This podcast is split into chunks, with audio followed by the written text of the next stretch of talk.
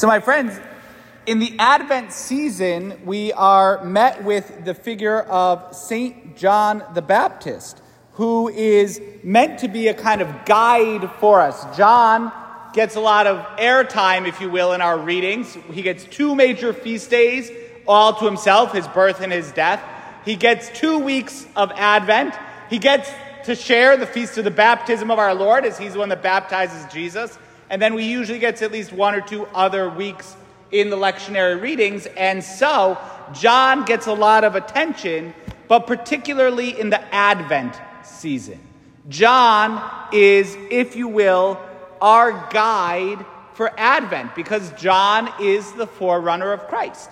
And so we read how John the Baptist, St. John the Baptist, prepares the way of the Lord, that he's the one who's preparing for the coming of Christ through preaching, through preaching a message primarily of repentance.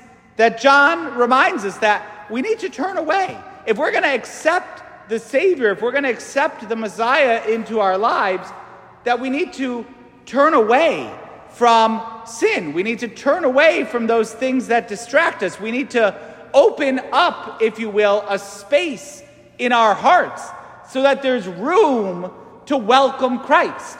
And so John is calling us, he's preaching for us to, to find this way. And we hear that he is doing this specifically in the desert, right? John the Baptist appeared in the desert proclaiming a baptism of repentance. The desert where it's pretty empty, it's barren. There's not a lot going on in the desert, right? There's a lot of space in the desert. Honestly, I've never really been to a desert. I'm a city boy, but whatever. I'm assuming that in the desert there's a lot of space, right? It's a big empty nothing. And it's in the desert that John is proclaiming this so that we can make that space for Jesus. That there's room, there's room to welcome him.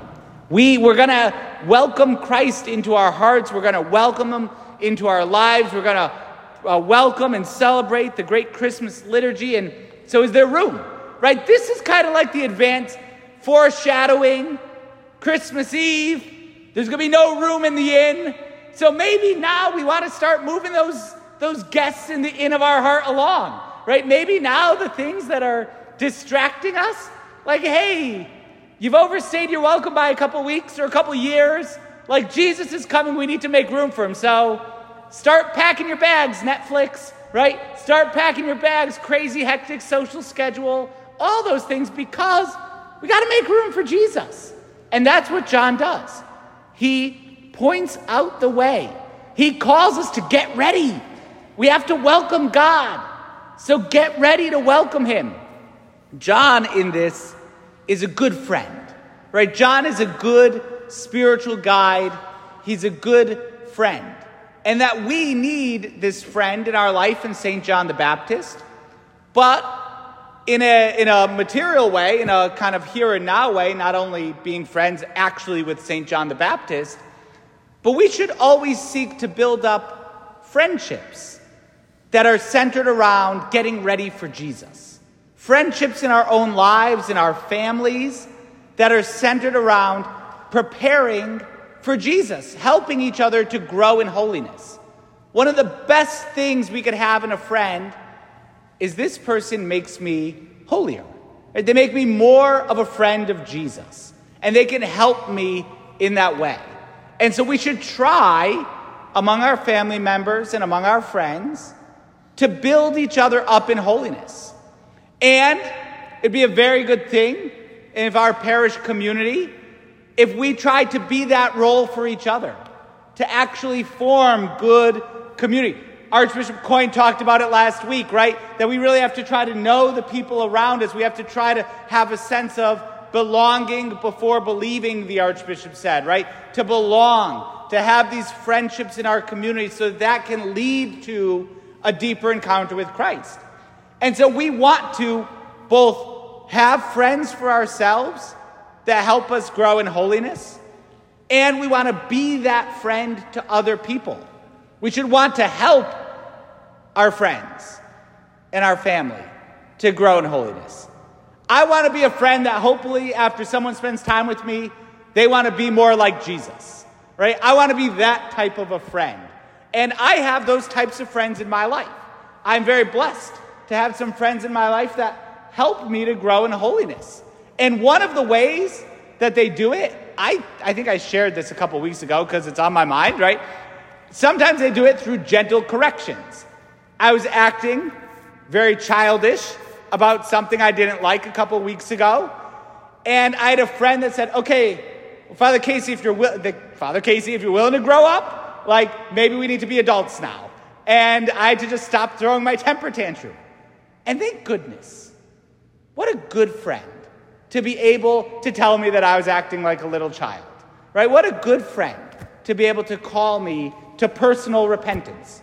John's message of repentance is not this fire and brimstone, you're all so terrible. John's message is that same type of thing. Hey, maybe you're a little too focused on this. Maybe there's not room in each of our hearts to grow in Jesus. John's a good friend. And a good friend points out to us those things, those areas where we need to change. In a good, in a loving way, not in a way that's nitpicking, but a good friend can point out to us those things with a real freedom because it's a relationship rooted in love. And let me tell you, when we have a friend like that, it becomes a highway. We read in the um, first reading from the prophet Isaiah In the desert, prepare a way for the, the way of the Lord. Make straight in the wasteland a highway for our God.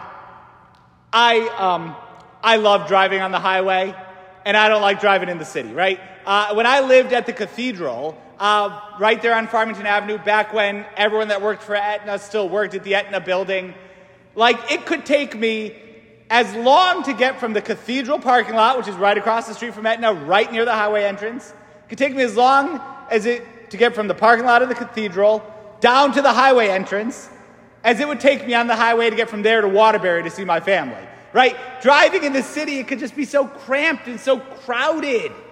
And it can be very difficult to get from point A to B. But when you're on the highway, a highway that's moving, not a highway that's stopped, but when you're on an open highway, right, you can go.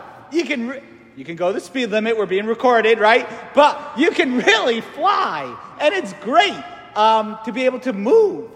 And again, a good friend can help prepare that way for us so that our hearts aren't like trying to navigate crowded city streets, but our hearts can be a highway to God where it's next step, God, nothing in the way. And we can go quickly and directly to that encounter with Jesus Christ. That's what a good friend, a good guide can do for us.